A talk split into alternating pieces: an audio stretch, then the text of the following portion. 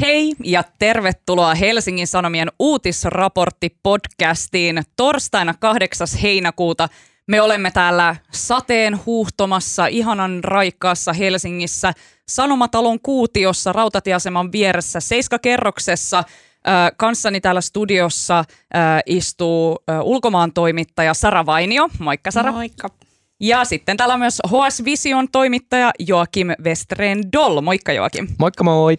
Mun nimi on Alma Onali ja tänään me puhutaan vakavista aiheista. Ensinnäkin aloitamme ilmastokriisillä. Tämä lämpö aalto, joka on Suomeakin tässä korventanut, niin se tuskin on mennyt keneltäkään ohi. Sen jälkeen puhutaan hieman vielä kokoomuksen sisäisistä sotkuista ja kirsipihasta. Ja lopuksi puhutaan Scooter Madnessista eli sähköpotkulaudoista. Tervetuloa mukaan!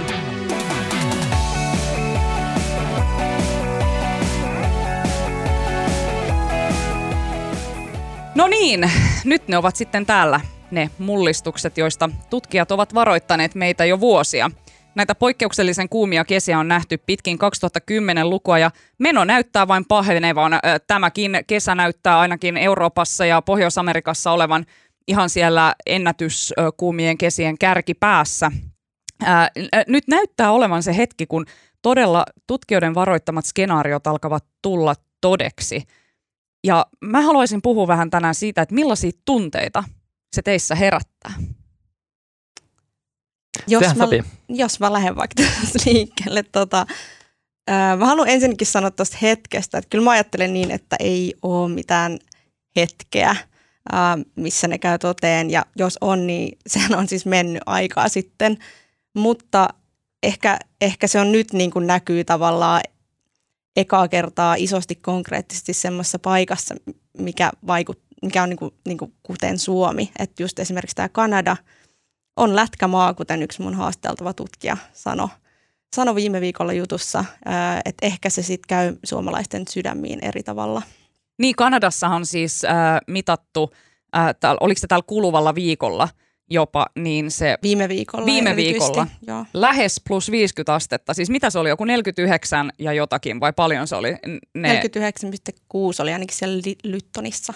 Siis sehän on sellainen lämpötila, jossa niin veri alkaa kiehua suonissa. On siis monta muutakin asiaa, joiden takia veri alkaa kiehua suonissa, mutta on se nyt helvetti, kun sääkin johtaa siihen. Ö, mitä sä oot miettinyt näiden lämpö muhivien lämpöpäivien aikana, Joakim?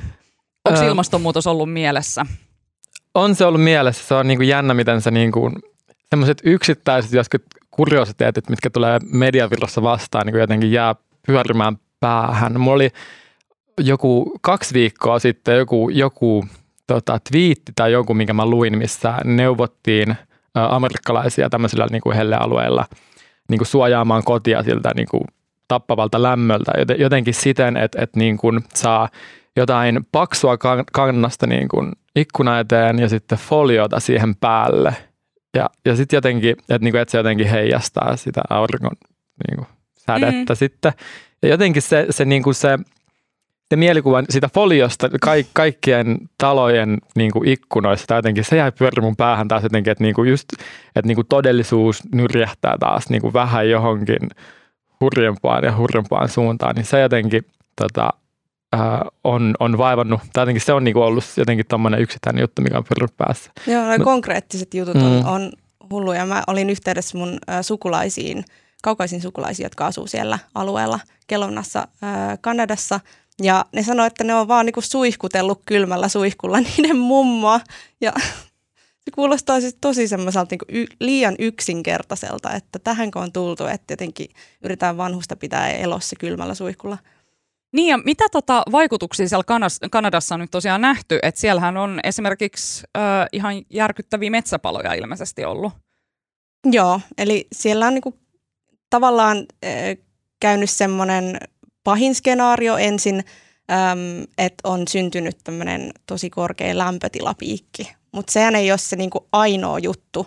Että jos olisi vaan korkea, tulee tämmöinen hellekupoli, niin luonnossa on kuitenkin paljon asioita, jotka, jotka tavallaan vai, niinku vaikuttaa yhdessä ja, ja tavallaan tasoittaa niitä, äm, vaikutuksia. Mutta Kanadassa esimerkiksi on, on metsiä hakattu siellä mm. rannikolla. Siellä on ollut tosi laajat tavallaan se lauhkeen vyöhykkeen sademetsät. Ne on hakattu pois ja ne on ollut se niin kuin, tavallaan tasottava vaikutus, jota nyt ei ole, jonka takia kun sitten iskee yhden kerran tämmöinen lämpötilapiikki, niin, niin sen vaikutus on vaan hurjempi. Niin, siinä sun jutussa oli tosi hyvä esimerkki mun mielestä siitä, että jos kuvittelee sitä asiaa, että on vaikka joku tällainen varjoisa metsäpuro, joka kuumallakin ilmalla on jotenkin sellainen viileä keidas. No sit jos siitä hakkaa ne puut siitä puron ympäriltä pois, niin aurinko porottaa suoraan sinne jokeen ja tyylin kärventää ne kalat ja muut eliöt sinne puroon suoraan. Mm. Ja tämähän ei ole edes mikään läppä, vaan luin justiinsa, en nyt muista mistä lähteet kuntoon Alma Onali, mutta tota, että oli jossakin just siellä Kanadan jossain rannikolla niin äh, miljoonittain merieläimiä löytynyt kuolleena sieltä rannalta. Kuulemma aivan jää, järkyttävä löyhkä ja ne simpukat ja meritähdet ja muut niin jäänyt sinne, tiedättekö, laskuveden jälkeen niin äh, kiehumaan sinne kallioille. Et, et, tämähän todistaa niin jotenkin sen, että et eliökunta ei pysy perässä tässä tahdissa ja tämä on just se, mistä on varoitettu. Ähm, sama juttu Kanadassa myös jopa 70 prosenttia esimerkiksi kirsikkasadosta on kärähtänyt puihin. Siis että ne hedelmät ja marjat on vaan kiehunut siellä pensais ja puissa niin kypsiksi, että ne on ihan pilalla, että niitä ei voi enää myydä. Mm. Eikö tuohon to, liittyen tuohon Kanadan siihen ennätykseen vielä, niin mä jotenkin, mulle jäi itsellä numeroisesti mieleen vielä se, että se nimenomaan, se ei ollut vaan, että se ennätys meni rikki, vaan että se meni aika, aika reilusti se lämpöennätys rikki, että se oli, se oli jotain neljä astetta, mm. mikä se niin kuin edellisestä huipuista niin kuin meni paremmaksi. Ja se, se ilmeisesti niin kuin aika, aika paljon. Niin, siis asteilla on tosi paljon väliä. Öm, mutta ehkä mä en, mä en niin osaa sanoa, että onko järkevää keskittyä sellaisiin yksittäisiin lämpöennätyksiin. Totta kai mm. ne on semmoisia jotenkin semmoisia maamerkkejä, että ei voi olla totta, mutta mut, äh, kai se kuitenkin, kun ilmastonmuutoksesta puhutaan, niin, niin se on se niin kuin iso kuva. Just niin kuin sanoit Alma tavallaan, että kesät on tullut yhä kuumemmiksi, tavallaan niin kuin keskilämpötilat nousee, niin se on se oikeasti paha. Ja mm. mullekin tuli siitä, kun tavallaan siinä jutussa, minkä mä tein, äm, vertailtiin aika paljon Suomea ja Kanadaa ihan sen takia, että se on niin kuin symbolisesti jotenkin tuntuu merkittävältä, ja myös tämä tutkija sanoi niin, mutta siitä tuli niin kuin jonkun verran palautetta, että et eihän Suomen tilanne ole täsmälleen sama kuin Kanada, ja ne on niin kuin eri vyöhykkeellä, ja, ja, ja ei täällä niin kuin nimenomaan 50 astetta ole todennäköinen, ja näin. Mä en tiedä, että onko se niin kuin se olennainen. Mulle tulee niistä palautteista sellainen olo, että eikö se nyt ole ihan riittävän lähellä, että että tota, et nehän on vain esimerkkejä. Kyllä meillä on samantyyppisiä luonnon kiertokulkuja kuitenkin. Meilläkin on metsiä ja havumetsiä ja niin kuin jokia ja lohet, jotka nousee niihin jokiin. Ja musta niin kuin kannattaisi ehkä keskittyä semmoiseen. Niin onko nimenomaan, että, että niin metsänhoidollisesti sitä voi kuitenkin jotenkin sitä asetelmaa niin kuin kääntää suoraan tänne? Tai jotenkin? Joo, ja toinenkin on se argumentti, että, että, tota, että täällä hoidetaan eri lailla ja niin kuin jotenkin paremmin niitä metsiä, mutta mutta tavallaan isossa kuvassa mä ajattelen, että, että tota, meillä on kuitenkin enemmän samaa kuin erilaista. Niin ja mm. sitten toisaalta onko sillä mitään väliä, että onko se nyt jotenkin sille, että vertautuuko Kanadan tilanne meidän tilanteeseen vai ei, jos tilanne on joka tapauksessa ihan sairaan kamala. Että e, tässä tulee ehkä tämä tällainen mm, yleisempi ilmiö siitä, että miten meidän on vaikea samastua johonkin, mikä tapahtuu kaukana, kaukaisten toisten luona. Että se, että jossain päivän tasajan tuntumassa Afrikan mantereella on kärsitty hirveästä kuivuudesta jo vuosia. Ja siellä sitten se johtaa kaikenlaisiin konflikteihin, kun laidunmaista eri heimot joutuu taistelemaan ja näin edespäin. Niin tavallaan, että jos se ei ole saanut sitten – meitä huolestumaan, niin joo, olisiko tällainen läheisempi Kanada sitten sellainen. Mutta sekin, että sit ihmiset rupeaa pullikoimaan sitä vastaan, että no ei ole sama asia ja on Suomessa ihan erilaista ja muuta, niistä vaan silleen, että joo, mutta ei tämä on nyt niinku lainkaan se pointti. Että mm. pointti on se, että we're fucked.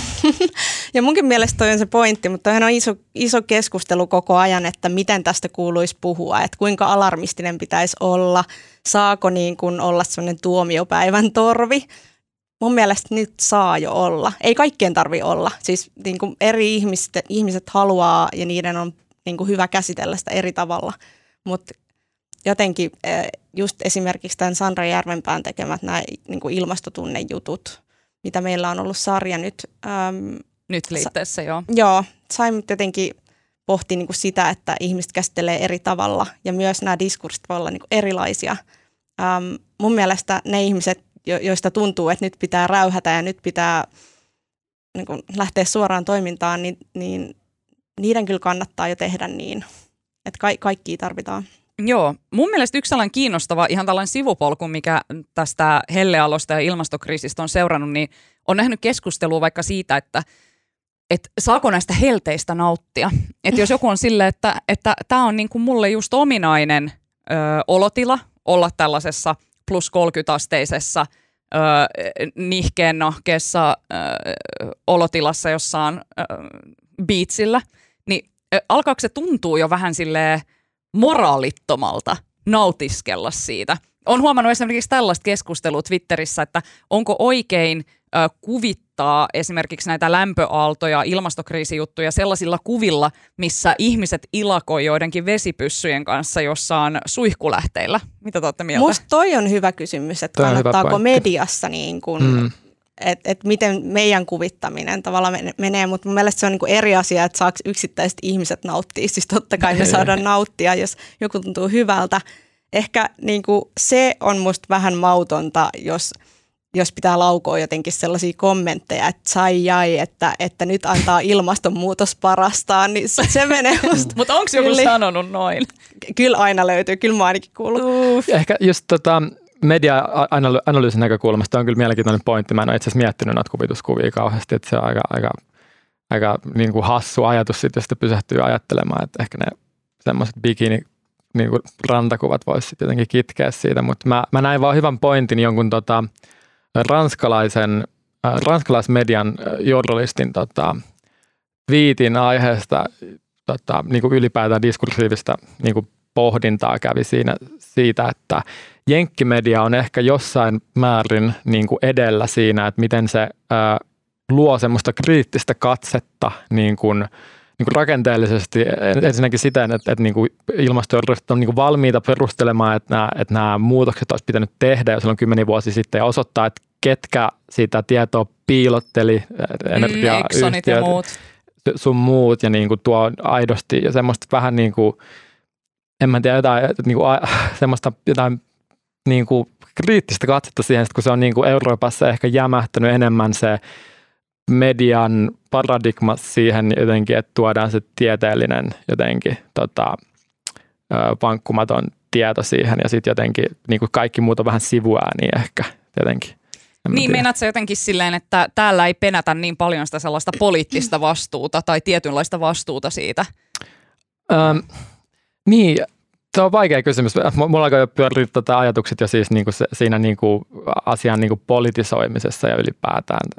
Sehän on vaarallista nimenomaan. Mua jotenkin itteeni henkilökohtaisesti tosi paljon korpea se, että ilmastokriisi politisoituu. Ja sen takia mä oon esimerkiksi sen elokapinan kanssa ollut vähän jotenkin silleen vaikeena, että kun tuntuu, että kun elokapina on niin politisoitunut ja herättää niin suurta niin kuin, ö, vastustusta myös joissakin ihmisissä, niin sitten on silleen, että – että siinä on vaarana jotenkin justiinsa tämä, että se ilmastokriisi itsessään mm. politisoituu ja siitä tulee joku tällainen juttu, että, että minkälaisille ihmisille vaikka ilmastoasian edistäminen sopii.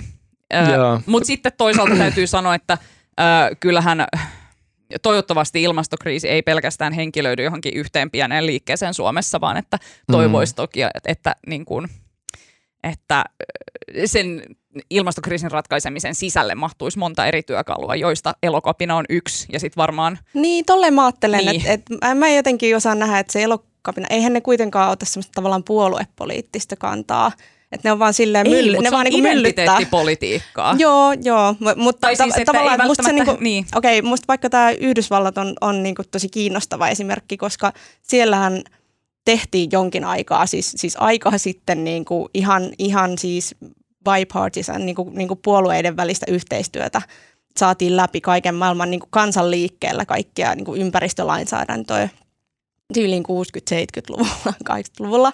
Ja sitten niin kuin, ja sittenhän se niin kuin vasta meni, että yhtäkkiä republikaan niin kuin, niin kuin asemoitu että tämä onkin tällainen äm, niin kuin vasemmiston yritys äm, ulottaa tämmöistä jotain valtion kontrollia, tämä, tämä ilmasto, ilmastonmuutos ja, ja siihen liittyvät rajoitukset. Ja, ja siinä kohtaa ne lakkas sitten menemästä läpi. Et, et Joo, se on niin mm. surullista. Se on niin surullista, miksi niinku ympäristö sanana heti herättää jotenkin sellaista. Aa, tämä on niinku vastareiden juttu. Niin, niin. niin.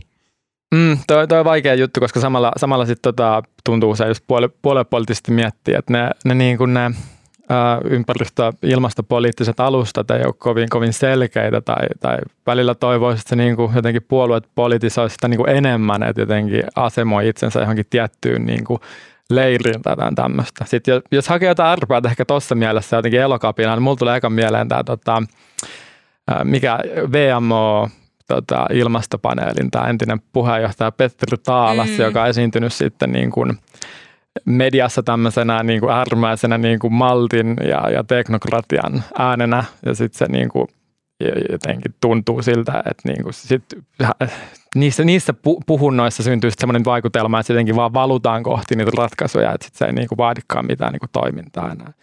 Niin vaikka selvästi vaatii aktiivista toimintaa tämä tilanne. Mua mm. ärsyttää sekä Petteri Taalas että Elokapina. Ihan kaikki, ihan y, niin kuin yhtä paljon. Että jotenkin, mä luen tällä hetkellä tota Jonathan, Jonathan Safran Foerin kirjaa, joka on julkaistu vuonna 2019. Sen nimi on Joku, en nyt muista mikä, mutta liittyy jotenkin ilmastoon. Ja kirjan ideana on siis, että Jonathan Safran Foer, joka on ihan yksi mun lempparikirjailijoita muutenkin, on aikaisemmin ottanut kantaa eläinten syömiseen – ja nyt tässä kirjassa se ottaa kantaa ilmastonmuutokseen eläinten syömisen kautta. Ja se tavallaan kritisoi siinä sitä, että Yhdysvalloissa nimenomaan Al Goret ja muut, jotka on aloittanut tämän ympäristöliikkeen tavallaan uuden aallon silloin niin kuin tässä 2000-luvun aikana, niin eh, on tavallaan taktisesti kieltäytynyt puhumasta aiemmin tästä eläintuotannosta ja sen aiheuttamista päästöistä ja ruokavaliosta ja näin. No mun mielestä ruokavaliojuttu on vähän niin kuin sellainen vanha laulu jo, tai sillä, että itsestäänselvyyksiä kierrätetään koko ajan.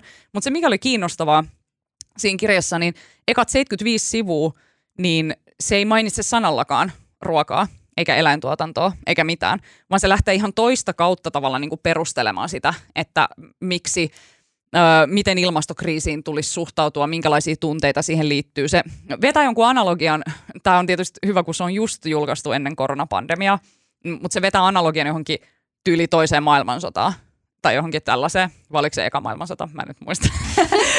Jompikumpi näistä maailman suurin, 1900-luvun suurimmista tapahtumista, niin tota, se on silleen, että kyllä silloin ihmiset tinki omista mukavuuksistaan. Sytyt, niin kuin sammuttimat valot joka yö, tinkivät äh, ruuasta, tinkivät huvituksista, äh, luovuttivat äh, esimerkiksi niin kuin joku vaateteollisuus, niin sen sijaan, että oli, oltaisiin tehty nailon äh, sukkahousuja naisille, niin mm. kaikki nailon tuotanto ohjattiinkin tyyliin laskuvarjojen tekemiseen sotilaille ja kaikki tämmöinen, että koko yhteiskunta kävi tällaisen valtavan muutoksen läpi ja ajateltiin, että, että nämä uhraukset on tarpeellisia.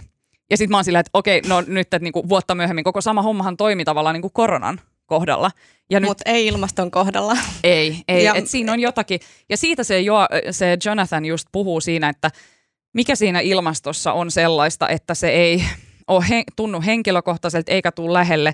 Ja siksi mä mietin sitä, että nyt nämä lämpöalot, kun tämä on ollut niin oikeasti, hmm. mä en tiedä miksi mä itse jotenkin, vaan itselle tämä tuntuu siltä, että nyt se, se, sen kirjassa se sanoo siitä, että kuinka holokaustin jälkeen niin kun joku juutalainen oli päässyt pakenemaan Yhdysvaltoihin ja kertoi siellä jollekin tällaiselle oikeusoppineelle, että mitä kaikkia karmeuksia siellä tapahtuu Puolassa. Ja sitten tämä oikeusihminen, joku tuomari, niin oli silleen, että minä ö, tiedän, mitä sinä sanot, mutta en voi uskoa sitä. Ja se on vaikka silleen, että se täysin kuulee ja ymmärtää kyllä, mitä se sanoo. Mutta se oli mm. sillä, että sydämessäni mä en vaan voi uskoa sitä, koska se on jotenkin niin väärin. En mä haluaisi ajatella, että, mm. että niin kuin ilmastokriisi olisi niin kuin pääasiallisesti jotenkin näiden yksilön valintojen varassa ja jotenkin, että jokainen vähän nipistää omastaan, ähm, mutta onhan sillä rooli. Ja mitä mä oon ainakin huomannut tässä helleallon aikana, niin, niin kuin kavereilla on kylässä, niin kyllä siellä puhutaan siitä, että pitäisikö ostaa toinen tai kolmas ilmastointilaite, niin kuin, että olisi kaikkiin mm. ikkunoihin. Niin yritäpä siinä sitten, kaikki hikoilee, niin sanoa, että aha, no mutta tämä ilmastonmuutos, että, että energiankulutus, että pitäisikö sun miettiä vielä – niin, no, ei niinku sanakaan. Just toi, mutta toi on myös se, että, että musta tuntuu, että tässä tulee se pointti, missä ihmiset on silleen, alkaa olla, että okei, mä olen jo tiennyt ja ymmärtänyt jo monta vuotta, mutta en ole jotenkin sydämessäni uskonut, tiedättekö? Mm, mm. Mutta nyt mm. tulee se, että sun on pakko alkaa uskoa, Vai koska tuleeko? kohta meistä ei ole jäljellä mitään muita kuin märkiä lättiä niiden meidän sauna, saunan kaltaisten yksiöiden lattioilla. Et, joo. Mm, joo. Musta tuntuu, että mun oma suhtautuminen nyt tässä Hellon aallon aikana on niin muistuttanut ehkä jonkun ilkeämielisen niin kuin Karri Hotakaisen jonkun satirisen kirjan semmoista hassua henkilöhahmoa.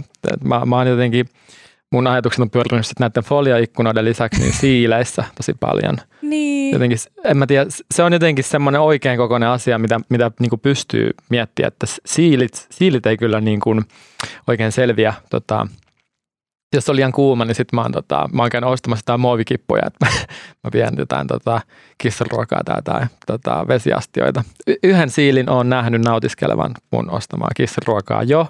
Se oli semmoinen kiva positiivinen signaali, mutta tota, ehkä tässä niinku, oman niinku, to, toiminnan tota, jotenkin vaikutuspiirin niinku, koko tuntuu aika, aika koomiselle myös. Niinpä. Mä voin kertoa tähän tällaisen hauskan pikku siili-anekdootin loppuun. Mun koiranpentu tota, ö, tällä viikolla niin joutui ö, eläinlääkäriin, koska sillä oli hammas haljennut. Ja sitten kun sitä tutkittiin sitä sen suuta, niin se sai rauhoittavia, koska muuten se riehui niin paljon. Ja sitten ne rauhoittavien jälkeen niin se oli jotenkin ihan tööt ja ihan pöllyssä. Ja tietenkin jotenkin sellaisena vähän sellaisena niin kuin humalaisena sitten käveli äh, siinä meidän kotipihalla äh, siinä jälkikäteen. Ja sitten se näki elämänsä ekaa kertaa siilin. Ja mä vannon, se koiranpento katsoi sit siiliä ja sitten se katsoi mua silleen, stay away from drugs, kids. niin kuin, et, mä en voi uskoa, mitä mä näen, mutta ok. Okei, okay, näistä päiht- päihtyneistä koirista siirrytään seuraavaan aiheeseen, joka on siis Kirsipiha ja kokoomuksen tila. Kirsipiha, joka on tällainen pitkän linjan kokoomuslainen, ollut ö, aikaisemmin kokoomuksen, oliko nyt sitten euro, eurokansan edustaja, joo, ollut oikein ääniharva vuonna 1996 ja sitten ollut perustamassa tätä Ellun kanat viestintätoimistoa, voisiko näin sanoa jo. Mm. Ja tota, tota, ö, ei ollut ehkä silleen harkinnut pal- paluuta politiikkaan, mutta tänä keväänä hänet oli sitten houkuteltu ö, kokoomuksen pormestari ehdokkaaksi Helsingissä. Ja sehän meni ihan vihkoon se homma sitten silloin keväällä. Ja nyt Kirsi Piha on kertonut muun muassa Helsingin Sanomien kuukausiliitteessä Heikki Aittokosken haastattelussa ja noin 67-sivuisessa pamfletissa on syitä siihen, miksi hän jättäytyi pois pormestarikisasta keväällä. Ja Pihan mukaan se johtuu siitä, että kokoomukseen on pesiytynyt öyhösiipi, joka muistuttaa sukujuhlien noloa, juoppoa, enoa, mutta jonka annetaan säätää nurkassa, koska se nyt on kuitenkin sukua. Ö, aika kovaa tekstiä tietysti. Ö, luonnollisesti kokoomuslaiset vaikuttajat ovat reagoineet, että ei mitään tämmöistä kyllä ole täällä kokoomuksessa, mitään juoppoja, enoja. Onko teillä mitään näkemystä siitä, että pitääkö tämä pihan havainto paikkaansa tästä, että onko kokoomus jakautunut – pieneen juoppojen enojen ja sitten suureen hiljaisen liberaalin ää, nuoremman suku, sukujuhlakansan leiriin. Tuosta on kieltämättä kiinnostavaa tehdä niin kuin tulkintoja, että mi- mihin sillä, tai sillä voi viitata aika moneen asiaan sillä juopolla enolla tässä yhteydessä. Tämä oli mielenkiintoista. Mä siis luin, äh, luin kuuntelin uutisraportin jakson silloin keväällä, missä sitten tota käsiteltiin tätä tuoretta – erouutista ja, ja silloin Marko Junkkari ja kumppanit pohtivat, että voi, voi hyvin olla, että saadaan joku kirkas syy sit lopulta tähän, että, että mistä tämä johtuu ja hyvin, hyvin selvää mun mielestä oli, että ei, ei kyllä mitään, mitään selvää syytä, niin kuin, että ainakaan kovin paljon syvemmälle ei, ei päästy tässä. Että aika niin kuin samaa, samaa mössöähän se nyt oli, vaikka, vaikka niin kuin sivutolkulla tuli, tuli niin kuin asiaa siitä, että mitkä ne syyt siinä taustalla oli. Eikö susta ole selkeä riittävä syy, jos äh, sä et halua olla ehdolla semmoisessa puolueessa, minkä arvopohjasta sä et ole niin kuin yhtä mieltä. Eikö, mutta eikö se ollut se, mikä silloin keväällä? Joo, joo, niin kuin, mutta et niin. mä ajattelin jo silloin, että, et, tai ihmettelin ehkä vähän sitä, mä en ole mikään politiikan kommentaattori, mutta mä ajattelin, että eikö ton pitäisi olla niin tärkein syy, miksi olisit ehdolla ja sitten vetäytyisit ehdolta. Että et jos sun ää, näkemys siitä puolueen arvopohjasta ja, ja puoluetovereista on muuttunut.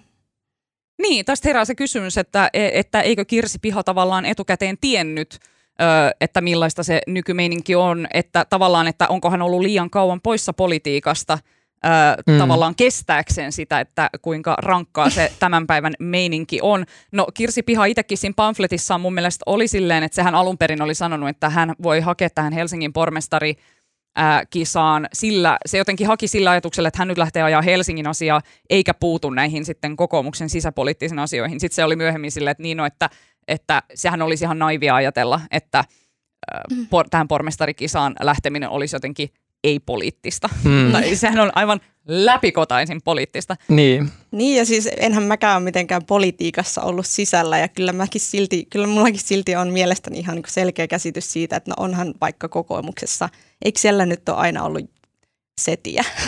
Mm. Niin, ja, sitten... ja ehkä toksisiakin setiä, se on niin kuin tietty osuus. Mutta sit, sitten ehkä niin semmoinen yhteistyöhalukkuuden lisääntyminen perussuomalaisten kanssa tai – niin, niin on niin kuin itsessään mulle merkki semmoisesta joko öyhötyksestä tai sitten kyynisestä poliittisesta taktikoinnista. Nämähän on ne kaksi vaihtoehtoa, mutta mut, et multa peukut alas molemmille.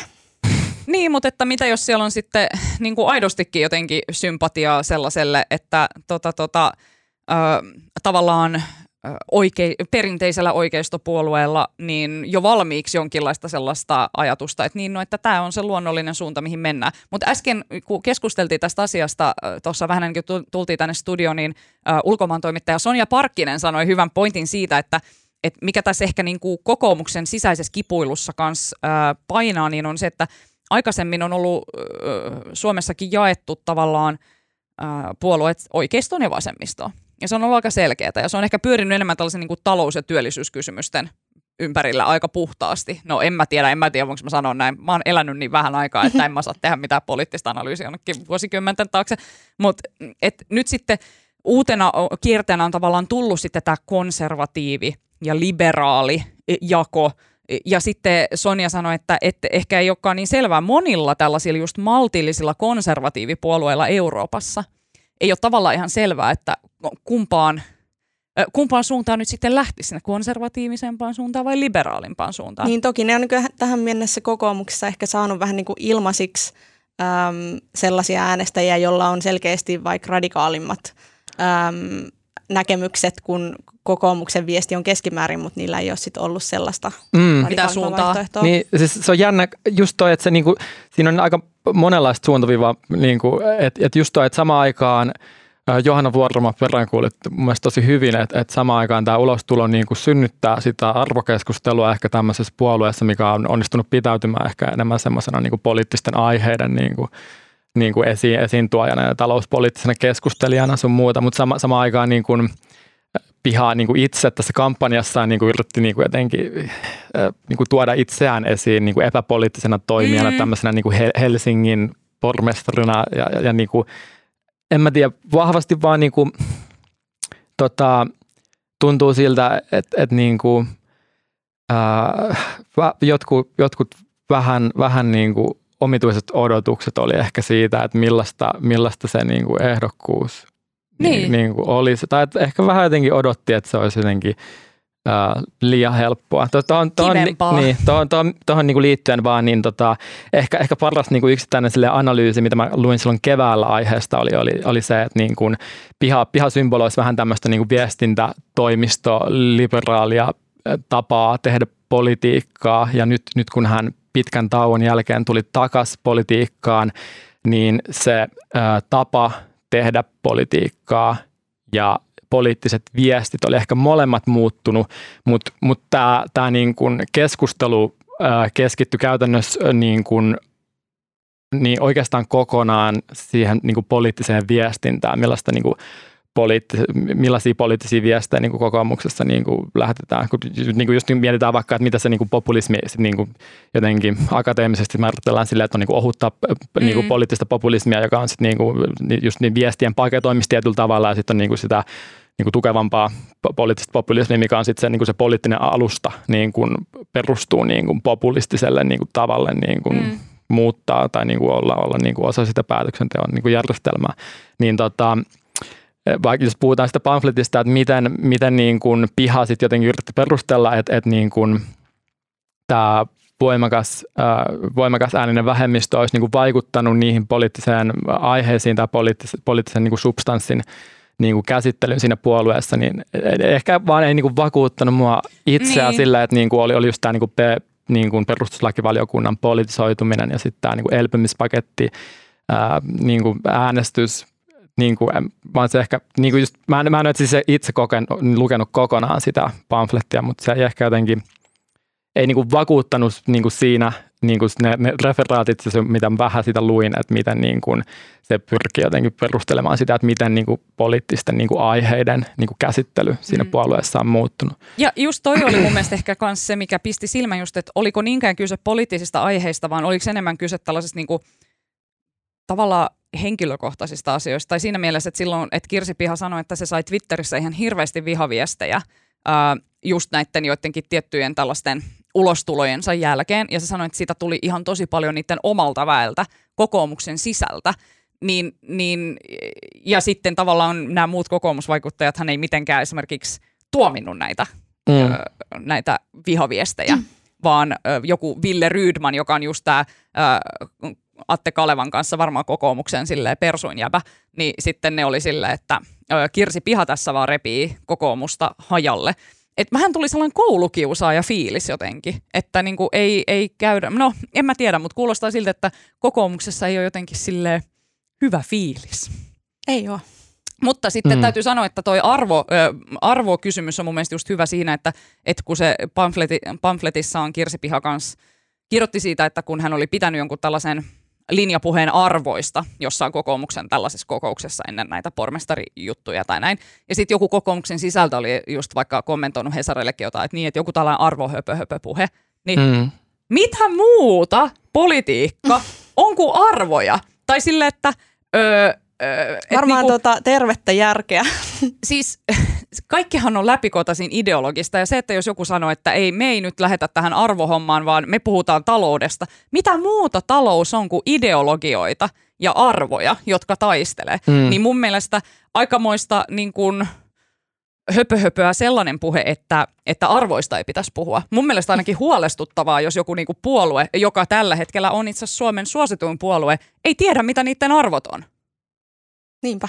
Mm, joo, Sanonpahan just, vaan. Joo, mutta ju, just toi, niinku, niinku, se oleellista on varmaan just kaksinaisuus, että, niinku, että samaan aikaan niinku, hän äh, itse niinku, tuli tekemään politiikkaa ehkä semmoisella niinku, vähän äh, semmoisella tavalla tehdä politiikkaa, mikä pyrkii olemaan epäpoliittista, mutta samaan niin. aikaan sitten tämä niinku, tää, niinku, reaktio ja se impakti, mikä sitten syntyi, kun tuli näitä konflikteja, että niinku, et käy varmasti, tota, syntyy niinku tosi niinku tärkeät keskustelut sen puolueen, puolueen sisällä siitä, että, niinku, niin. että mitä, mikä, mikä, minkälainen arvopohja sitä niinku yhdistää. Sitä. Joo, siis nimenomaan, että tämä keskusteluhan on tosi tervetullut ja mä todella niin kuin ainakin haluaisin tietää, luen mielelläni jonkun toisen pamfletin vaikka vuoden päästä silleen, että mi- minkälaisen niin kuin prosessin tämä on käynnistänyt vaikka kokoomuksen sisällä ja miten mm. siellä on sitten näistä arvoista vaikka puhuttu ja onko siellä alettu jotenkin linjaamaan sitten näitä, että mitä ne arvot oikeasti on ja miten nämä konservatiivi ja liberaali jotenkin linjat siellä kulkee. Johanna Vuorelman tosiaan se pointti oli vaan hyvä siitä, että tämä Kirsi Pihan, tämä tavallaan, että hän positioi itsensä,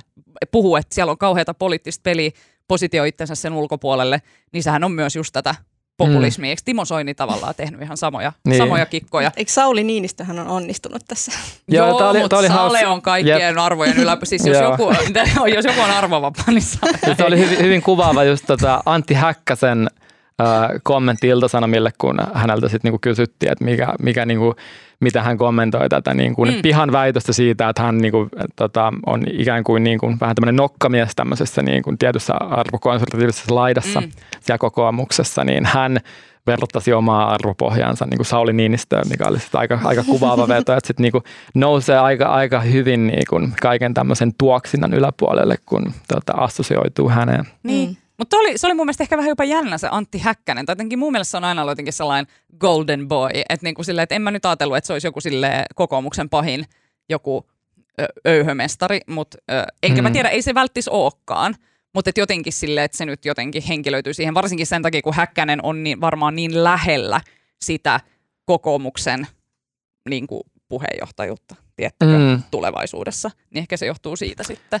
Niin, ja just, just se niin kuin jakaa siihen, että sitten on se toinen... Elina tota, Valtonen, niin, niin sit on se selkeästi niin kuin hän on niin kuin lähempänä, ja sitten tota, mun mielestä niin kuin, tämän niin kuin leirin tietyt edustajat, joku Rydman sun muut on sitten kuitenkin niin kuin allekirjoittanut, että, että niin kuin he on niin kuin, tavallaan niin kuin häkkäsen niin kuin, niin kuin jotenkin vetämässä samaa, samaa köyttä, että sitten kun se tota, puheenjohtaja aikanaan vaihtuu, jotenkin mm. näin. Täytyy muuten sanoa vielä, että ihan tähän tälleen, mä en muista mistä mä sen luin jälleen kerran, olisiko se ollut jopa tässä Heikki Aittokosken uh, jutussa vai missä, mutta oli joku tällainen, että viitattiin näihin öyhötyyppeihin, tai jotka itse jotenkin viittasivat siihen, että, että puol- jotain perinteisiä arvoja. Niin siinä tuli itselle vaan sellainen, että anteeksi, mutta mistä lähtien joku esim. rasismi on ollut joku perinteinen arvo. Että et niinku, mm. et, ihan tällainen sivuhuomautus vaan, että mua vähän ärsyttää se, että puhutaan jostain sellaisesta.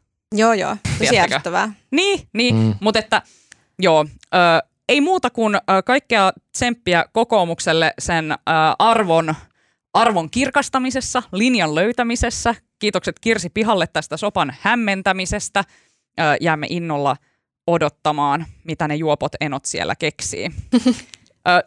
Puhutaan tähän loppuun vielä tota, ö, Scooter Madnessista, eli sähköpotkulaudoista – ai saakeli, mä vihaan niitä vempeleitä. Mä oon niin, mä oon niin jotenkin kurkkuani myöten täynnä niitä, vaikka mä en ole, ja munhan on helppo niitä kritisoida, koska mähän en ole ikinä sellaisella edes ajanut. Mutta syy, miksi me puhutaan nyt sähköpotkulaudoista, on se, että sähköpotkulautojen nopeutta aletaan rajoittaa Helsingissä. Kiitos pormestarit ja kaikki muutkin asianomaiset. Timo Harakka – liikenne- ja viestintäministeri ja nämä sähköpotkulautayritykset myös, jotka ovat ilmeisesti ihan myönteisiä tätä ehdotusta vastaan. Mikäs teidän tota, MP on skuuteista? Uhka vai mahdollisuus? No, mäkään disclaimerina en ole koskaan käyttänyt niitä, aina pitänyt uhkana ja mun mielestä meininki ei ole niin parantunut. Et ehkä mä alkuun ajattelin, että on vaan kun kukaan ei jotenkin osaa käyttää näitä ja tässä on tämmöinen niin opetteluvaihe, mutta mut, musta niinku vauhti on vaan kasvanut sen jälkeen ja äm, olikohan Fatim Diara vai kuka postannut tästä aiheesta ja, ja sanonut just vaan, että jos ei osata käyttäytyy, niin sitten joutuu laittaa sääntöjä. Mä oon kyllä ihan niiden puolella myöskin. Joo, mun pitää tehdä nyt semmoinen uskalias ulostulo tässä, että mä oon tota, entinen tota, himo skuuttaja tai sähköpotkulautailija. Mä en nyt tiedä, miten tämä vaikuttaa mun julkikuvaan tai niin kuin, tai niin kuin, tota, yleiseen suhtautumiseen tai tota, mun sosiaaliseen elämään tästä edes. Siis, mä on siis, mä, siis kaksi vuotta sitten kesällä mä, niitä, tota, mä käytin niitä runsaasti sanotaanko näin. Okei. Okay. nyt voitte, niinku, voitte kysyä, niin. mitä haluatte. Wow, et niinku, kysykää mitä vaan anonyymi himoskuuttaja vastaan. no, ei kovin anonyymi. Okei, okay, millaisissa tilanteissa sä käytit niitä? Öm, Siis ne oli mun kesän huippuhetkiä, kun mä otin semmoisen tota, sähköpotkulaudan. Ne oli silloin paljon niinku kevyempiä ja semmoisia hennompia. Nyt ne on niinku muuttunut paljon niinku raskasrakenteisemmiksi. Ja mä otin sen mun tota, silloisesta kesäasunnosta etutöölöstä ja aloin kuunnella Kate Bushia kuulokkeista ja ajoin Hietsuun sillä aurinkoisina kesäpäivinä ja tunsin, että lähestulkoon nousen lentoon. Älä viitti yrität sä käännyttää meitä nyt skuuttajiksi tollasilla. no, mutta se, mä en, siis, niin mä, kuulosti mä, nyt siltä, mä, että sulla on joku käänne ehkä tulossa niin. tähän tarinaan. mä yritän olla vilpitön ja, ja siis tota, se oli nautinnollista niin kauan kuin se kesti. Ja mä ajattelin, että mä näytän myös aika siistiltä. Okei, okay, äh, selvä. Mä en tiedä, haluatko sä kuulla totuutta asiasta. Mutta hei, mikä sai sut sitten lopettaa? Äh, ei, kun toinen kysymys. Ajoitko ikinä kännissä? En, en missään nimessä. Se oli mun mielestä, se oli niinku huumetta itsessään mulle. Okei, okei. Okay, okay. No sitten seuraava kysymys. Mikä sai sut äh, vähentämään tai jopa liki lopettamaan skuuttaamisen? Mm, aikuistuminen, ehdottomasti. Mutta tota, Mutta mut kyllä musta edelleen tuntuu siltä, että et, et mulla on niinku keskiverto kaupunkilaista enemmän ymmärrystä sille, että et joku ö, ajaa, ajaa niillä ja ajattelee näyttävänsä niinku salonkikelpoiselta, koska mä oon ollut sellainen ihminen. Just näin, eli sulla on niin kuin vähän tällainen avarakatseisempi lähestymistapa tähän. Joo, no. ja kyllähän se on aika söpöä. Mäkin myönnän niin kuin silloin, kun nuoret on porukalla, niin kuin, silloin kun ne ei kaada niin kuin muita kumoon, vaan niin kuin esimerkiksi niin kuin kikkailee niillä jossain. Mä en tiedä, mitä niillä on varaa käyttää niitä, mutta ähm, että tavallaan että se voi olla semmoinen harrastus, semmoinen yhteinen tekeminen, että siellä nauretaan niiden, niiden skuuttien kanssa. Niin Joo, siis ne jotain tämmöisiä niin sympaattisia. Mua on naurattanut aina eniten ne storit, kun joku on ottanut sille baarin jälkeen jonkun skuutin ja mennyt himaa ja sitten unohtanut, että laittaa sen laskutuksen pois päältä ja sitten aamulla vaan herää joku sille 300 euroa velkaa jollekin voille. että vaan, että lol. Okei, okay, mutta tämä syy, miksi näitä sähköpotkulautoja, tota, näitä nopeutta halutaan nyt alkaa rajoittaa, niin äm, niiden turvallisuus on alkanut puhuttaa. Täällä Helsingissähän niitä varsinkin suhailee ja Helsingin ja Uudenmaan sairaanhoitopiirin mukaan pelkästään Meilahdessa hoidettiin alkukesän aikana 143 sähköpotkulauta onnettomuudessa loukkaantunutta henkilöä. Hussin mukaan erityisen vaarallinen tekijä on liian suuri ajonopeus, kun se yhdistetään päihtymykseen ja sen myötä tavallista alhaisempaan reagointinopeuteen.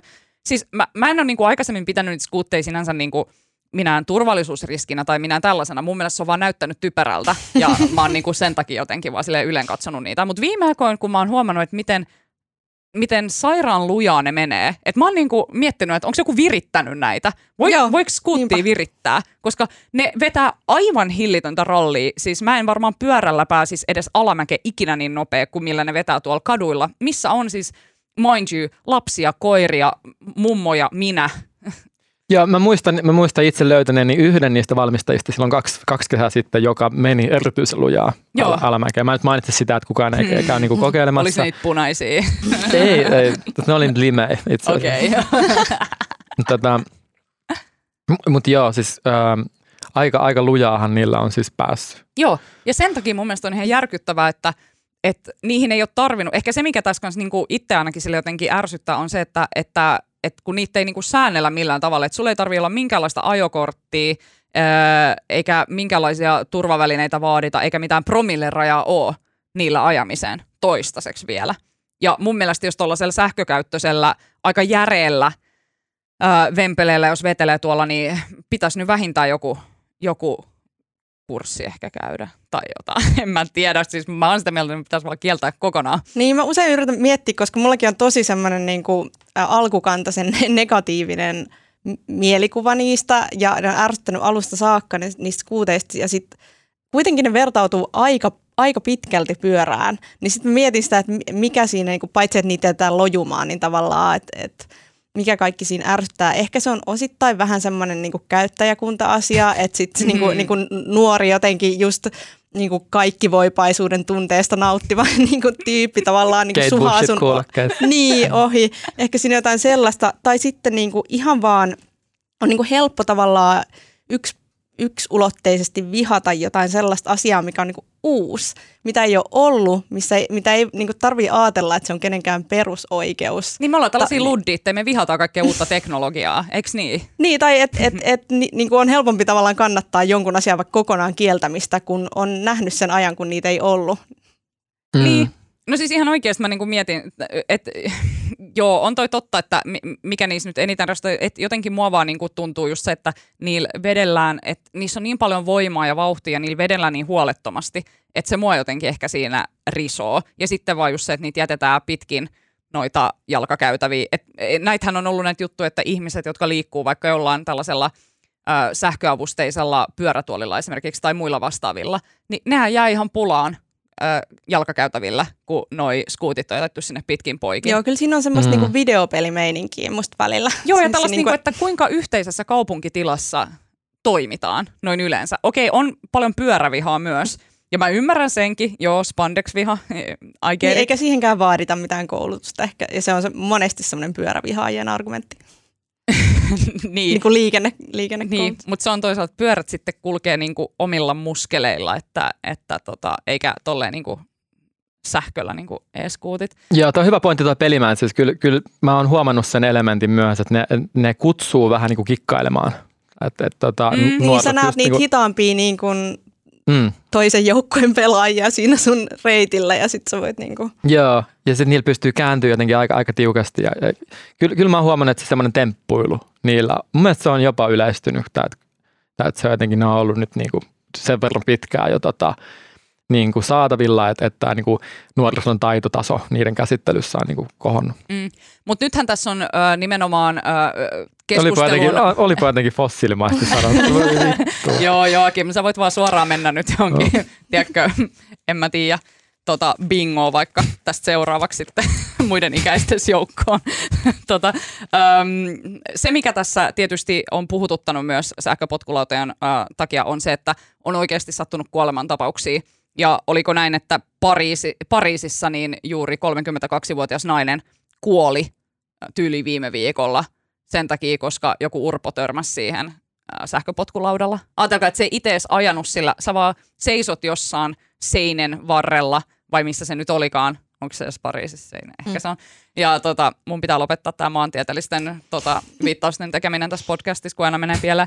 Niin tota, ää, ja sitten joku tulee ja lanaa sun yli skuutilla. Se on ehkä kurin tapa oikeasti mennä tästä maailmasta.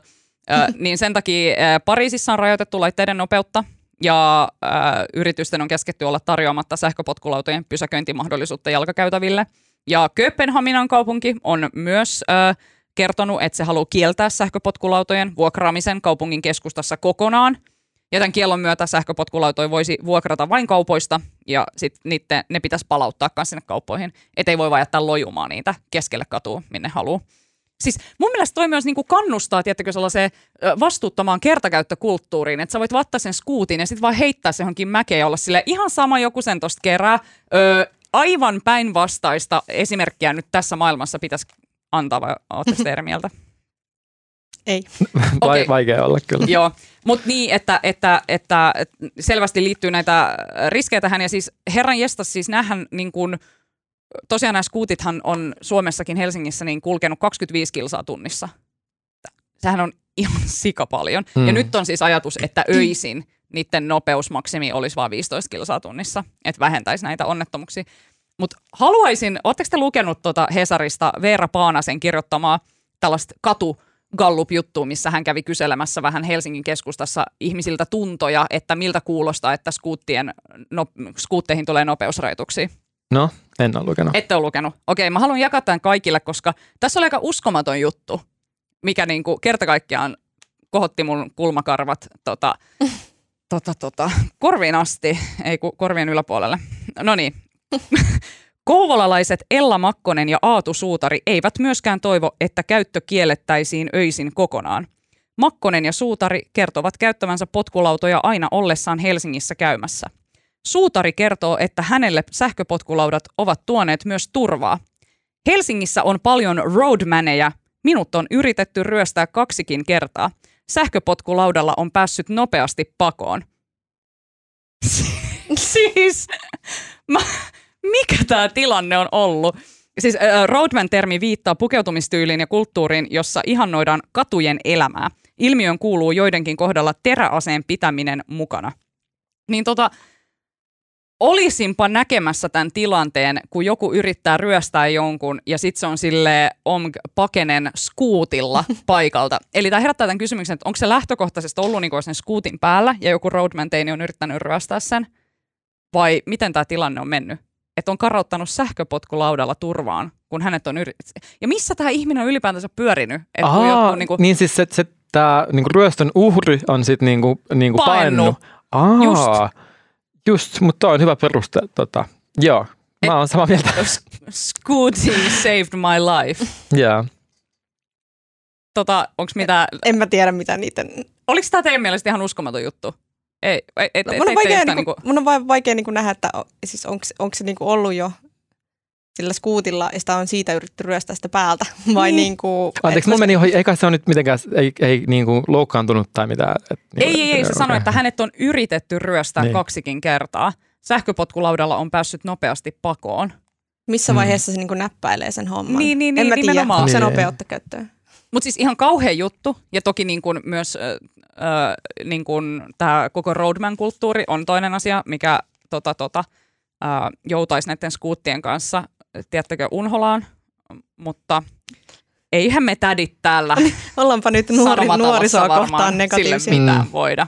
Joo.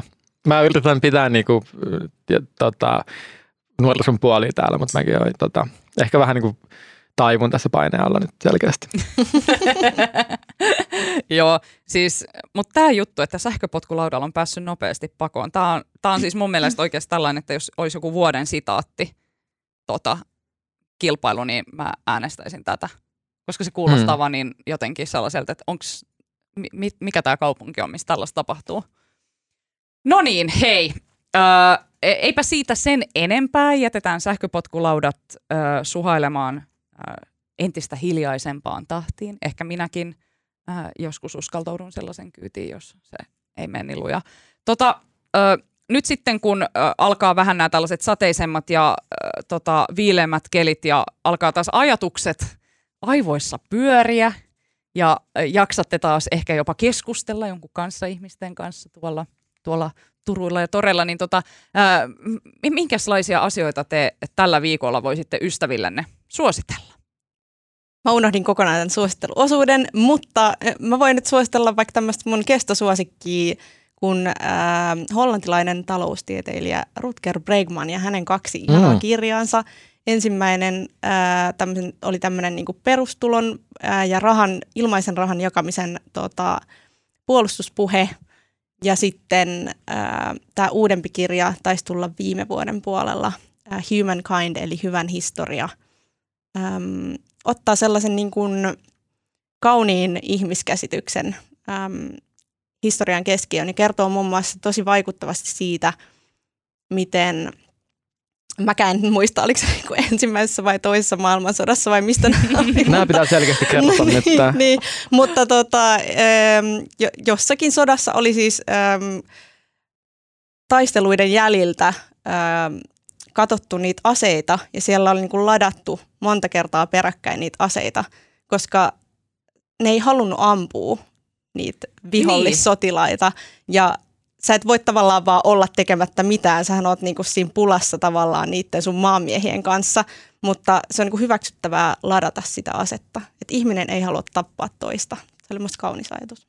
Se on tosi hyvä kirja. Mä kuuntelin sen silloin viime koronakeväänä sun suosituksesta, kun samalla kun leivoin hapanjuurileipiä siellä koronaeristyksessä, niin, niin tota, kuuntelin tätä kirjaa. Ja se on mun mielestä jotenkin ihana se sanoma siinä just, että entä jos meidän kaikki politiikka ää, perustuukin ihan valheelliselle ihmiskuvalle. Et kun mm. niin paljon meidän politiikka ja yhteiset asiat ja jotenkin tällaiset ää, teoriat perustuu sille ajatukselle, että ihminen on itsekäs ja paha ja ää, ajattelee vain omaa etuaan, niin sitten se todistaa, että monet sellaiset ää, psykologiset ää, kokeet esimerkiksi, esimerkiksi, joilla on perusteltu tätä ihmisen pahuutta, esimerkiksi tämä Stanfordin kuuluisa ää, vankilakoe, niin ne onkin ollut ihan puoskarien toimintaa Niin. ja täysin jotenkin lavastettuja tilanteita. Ja sitten taas oikeaa, oikeassa elämässä vastaavissa tilanteissa niin ihmiset ovatkin äärimmäisen avuliaita ja empaattisia ja luonnostaan auttavat toisiaan. Niin siinä on mun mielestä niin kuin joku aivan, ihan tähän palatakseni tähän ilmastokriisiinkin, niin Mäkin meinasin palata sanomaan. niin, että, että siinä vaan, että, että sen sijaan, että jotenkin ajateltaisiin, että ihminen on niin ahne ja paha ja hirveä, että me ei voida selviytyä tästä ilmastokriisistä jotenkin sen takia, niin mitä jos me perustettaisikin koko ilmastopolitiikka ja kaikki politiikka uudestaan sille ajatukselle, että oikeastaan me halutaan hyvää toisillemme.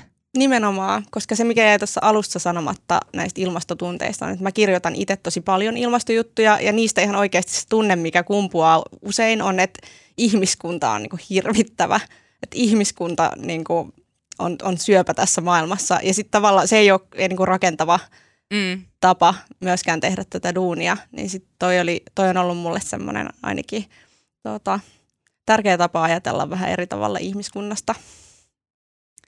Mm. Hyvä suositus. Mitäs Joakim, onko mitään kiinnostavaa, mitä oot? Joo, toi itse asiassa ehkä liittyy myös tuohon niin kuin ihmiskuvaan. Ää, nimittäin me ol, mä oon tota, paikannut tämmöistä aukkoa sivistyksessä äh, katsomalla Twilight-elokuvasarjaa. Nyt vihdoin ja viimein tota, oh. kolmen elokuvan verran, niin vielä kaksi on, on tota, katsomatta. Ja... Siis Onko niitä viisi? Niitä on viisi. Käsittääkseni äh. kirjoja on siis neljä ja viimeinen, viimeinen kirja on pilkottu kahteen elokuvaan. Ja se on multa jäänyt katsomatta ja nyt sitten tota, ää, niitä on tullut katsottua ja, ja tota, eräänlainen kulttuurikokemus ehdottomasti sekin. Ja, ja, ja siinä just tota, yksi, yksi pistävä, pistävä elementti niin, ää, niin kuin siinä, siinä tota, viihteessä on just tota, tämmöinen painotus siitä, että ku, kuinka niin kuin, tavallaan siistejä vampyyrit on ja tavallaan kuinka, kuinka ankeita niin kuin ihmiset on. Et se on ehkä sitten niin kuin vastapaino tuolle niin kuin ihmisten hyvyydellä. Ehkä sitten tämä Twilight-elokuvien katsominen. Tota, voi aloittaa niin kuin katsomalla, tota, tai voi katsoa, jos innostuu. Mä, mä katsoin siis YouTubessa tämmöisen kohdan tästä ensimmäisestä elokuvasta, missä ne vampyyrit pelaa pesäpalloa keskenään. Ja sitten mä ajattelin, että mun pitää saada niin kuin, tää, tota, tavallaan kulttuurinen häpeä harteilta niin nostettua. ja sit, tota, nyt se on vielä kesken, mutta mä, mä voin sitten kertoa, kun tota, ne kaikki on katsottu. Mutta ähm, jos olette miettinyt, että ne pitäisi katsoa, niin tota, niin, kannattaako vai? Kat, kannattaa. Okay. Se on mun suositus. Hyvä. Erinomainen suositus ja varmaan tosi hyvää viihdettä ja silleen niin kuin just tälle tähän hetkeen. Mä muistan vaan joskus aikoinaan, kun ne kirjat tuli, niin sit mä ajattelin, että no ehkä munkin pitää lukea ne, koska niin kuin se oli niin iso juttu. Ja sitten mä aloin eka lukea suomeksi niitä kirjoja. Sitten mä olin vaan, että ihan hirveätä shaisse. Että niin miten voi olla näin niin kuin kökköä lausetta ja niin kuin, että ihan kauheata. Että sitten mä ajattelin, että onko tässä vaan suomennoksessa vika. Öö, niin sitten mä vaihoin englanninkielisen alkuperäisteokseen. Ja ei se oli ihan yhtä kauhea. Ei ollut yhtään suomentajan vika, vaan oli vaan ihan tosi huonot kirjat. Ehkä niinku laadullisesti ei välttämättä kannata katsoa, mutta just huono elokuva on niin kuin ihmissielun lahjomaton peili. Sitten niinku, Tämä oli niin kauniisti sanottu. Kiitos. No niin, mikä sun suositus on? Mä suosittelen kaikille, että käykää Tampereen taidemuseossa katsomassa vuoden nuoren taiteilijan Joel Sloten mm. ö, näyttely. Se on ihan erittäin hyvä ja muutenkin museossa käyminen on, on sielulle palsamia näinä aikoina. Ja Joel Sloten hyvin pikkutarkat, ö, teknisesti äärimmäisen taitavat teokset tuottavat jotenkin sellaista juuri ehkä tähän ihmisen hyvyyteen ja sellaiseen liittyvää niin kuin, tunnetta siinä, että, että jos ihminen pystyy luomaan jotain näin kaunista ja jotenkin tarkkaa, niin eiköhän me pystytä aika paljon muuhunkin hyvään. Hei, näihin ihaniin sanoihin päätämme tällä kertaa uutisraportti podcastin. Suuret kiitokset Sara Vainio. Kiitos Alma. Ulkkaritoimituksesta ja HS Visiosta suuret kiitokset Joakim Westren Doll. Kiitos, kiitos paljon.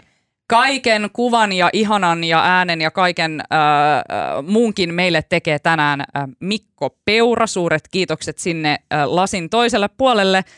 Laittakaa meille kaikkea kivaa ja söpöä palautetta, vaikka at uutisraportti tai sitten vaikka mulle sähköpostiin äh, alma.onali at hs.fi olisi kiva kuulla, mitä ajattelitte tästä kesätiimin tämänkertaisesta jaksosta. Paitsi jos ette tykännyt, niin pitäkää omana tietonanne.